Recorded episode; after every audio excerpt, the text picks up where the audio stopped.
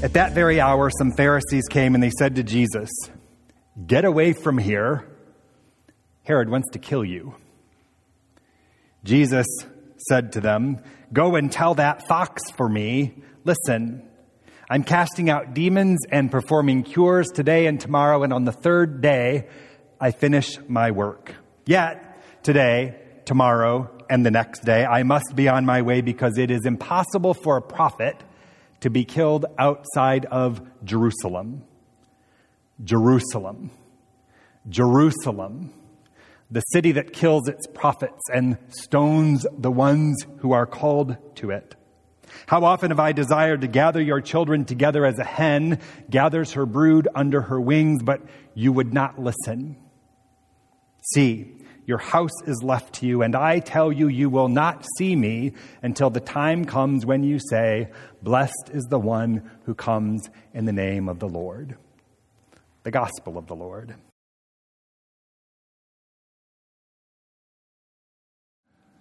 So, like I told the kids, the notion of God in Jesus as a mother hen who gathers her brood under her wings doesn't get as much play as some of those other symbols and images that Scripture gives us for Jesus, like the Good Shepherd, like the bread of life, like the light of the world, like the Lamb of God. All that, all those images are a little more common, a little more popular, maybe a little more appealing than this idea that Jesus the Son of God, the Savior of the world, the Prince of Peace, is a chicken.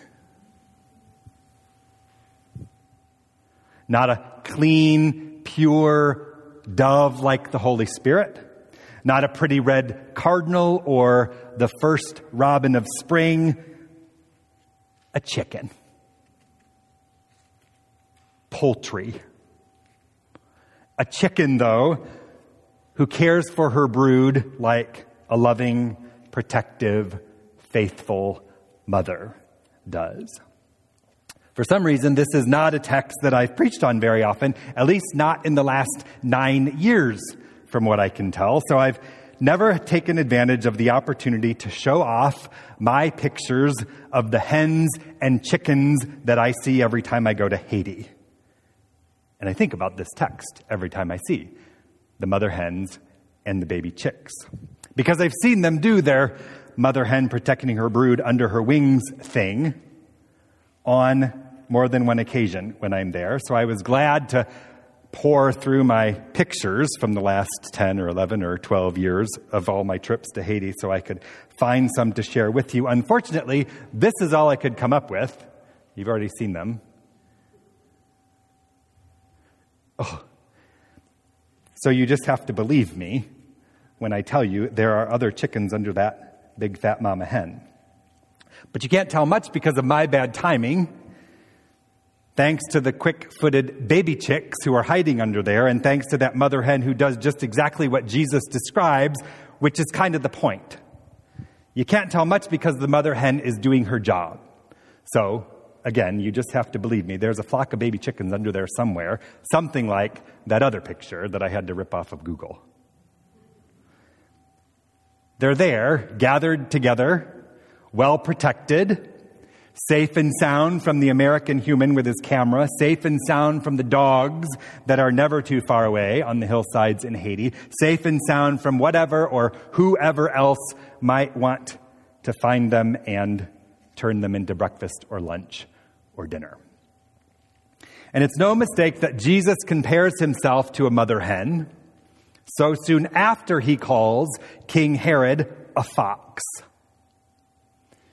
Jesus has been making his way around Galilee doing what he did casting out demons, performing cures for people. And so when the Pharisees tell him he needs to amscray because Herod is out to kill him, Jesus isn't surprised. He doesn't seem scared, at least, nor is he deterred. Jesus says, Tell that fox that I have things to do. I have demons to drive out. I have sicknesses to cure. I have people to love. And not only that, Jesus lets whoever's listening know that Jesus knows what's to come for him. He has been making his way to Jerusalem for some time now, we know. And he's not running away from Herod, the fox who's out to get him. Jesus is running toward the city and toward what he knows waits for him there, his demise, his crucifixion, which he knows can and will only take place in that city if everything written about him in scriptures is to come true. I must be on my way, he says, because it's impossible for a prophet to be killed outside of Jerusalem. In other words, I will get there. I'm on my way. I am, in fact, the prophet to be killed. Don't worry about it. Don't tell me what to do or when. I have work to do first, but I'm headed to Jerusalem so that when the time comes on the third day, my work will be finished. In other words, Jesus is the mother hen, headed into the foxhole, headed toward the fox's den, ready to take one for the team.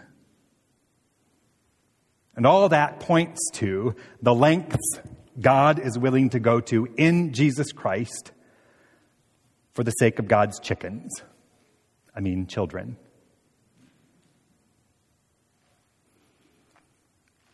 Speaking of heading into the city, speaking of staying in the city, speaking of taking one for the team,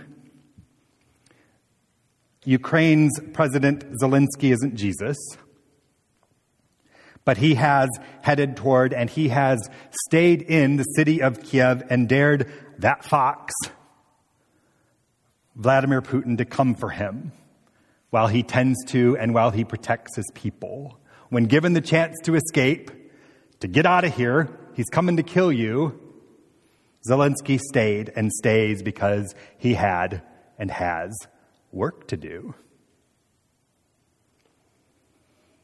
And the Russian people, the ones protesting this war in their own country of Russia, aren't Jesus either. But they are risking their freedom. They are possibly risking their lives, allowing that fox Vladimir Putin to arrest and to imprison and to punish them and who knows how many ways for who knows just how long as they stand up for their neighbors, as they stand up for their family, as they stand up for their friends in Ukraine. And those moms in Poland, they aren't Jesus either. But the ones who left their strollers lined up at the train station for those Ukrainian refugees to find when they arrive after whatever hell they've endured to escape their homeland, those moms are like so many mother hens themselves, opening their arms, spreading their wings, welcoming into their fold the most needy, the most desperate, the most vulnerable in their time of desperate desperate need. So I wonder if God isn't calling us to be more like hens and chickens this morning in this sad, scary world where the proverbial fox, not just Vladimir Putin, but the fox of war and death and empire and sin, threatens so many of God's chickens so many of God's children in this world. In a world that's still convinced power looks like might in the form of tanks and rockets and weapons of mass destruction, Jesus reminds us that God's kind of power comes in the form of a mother hen's feathered wings that don't stand a chance, really against the teeth or the claws of the fox. In a world where strength looks like aggression and force and violence and bloodshed, Jesus reminds us that sacrificial love is stronger than all of those things, and that our God is one who bleeds too. In a world, and in this war in particular, where winning might be determined by who can count the most dead bodies in the end. Jesus reminds us that one dead body matters most because it will be raised again on the third day as hope for all the others when God's resurrection work is finished. Like so many mother hens, then, as the body of Christ in the world, you and I, we are called to the same kind of power in weakness, the same kind of sacrificial love, and the same kind of humble service. And we're called to the same kind of new life we will find on this side of heaven when we lay down our lives in some way, however we're able, for the sake of this world. Jesus, like a mother hen, is vulnerable so that we might be too. Jesus, like a mother hen, gives up his life so that we might sacrifice something of ourselves just the same. Jesus gives love and forgiveness and grace so that we will offer the promise of those same blessings to others too. Jesus calls us beloved. And Jesus gathers us together so that we will go out as the people of God's church in the world, sharing grace and gathering others to know the new life that belongs to us when we belong to God, to this one who comes for the sake of the whole world in the name of the Lord. Amen.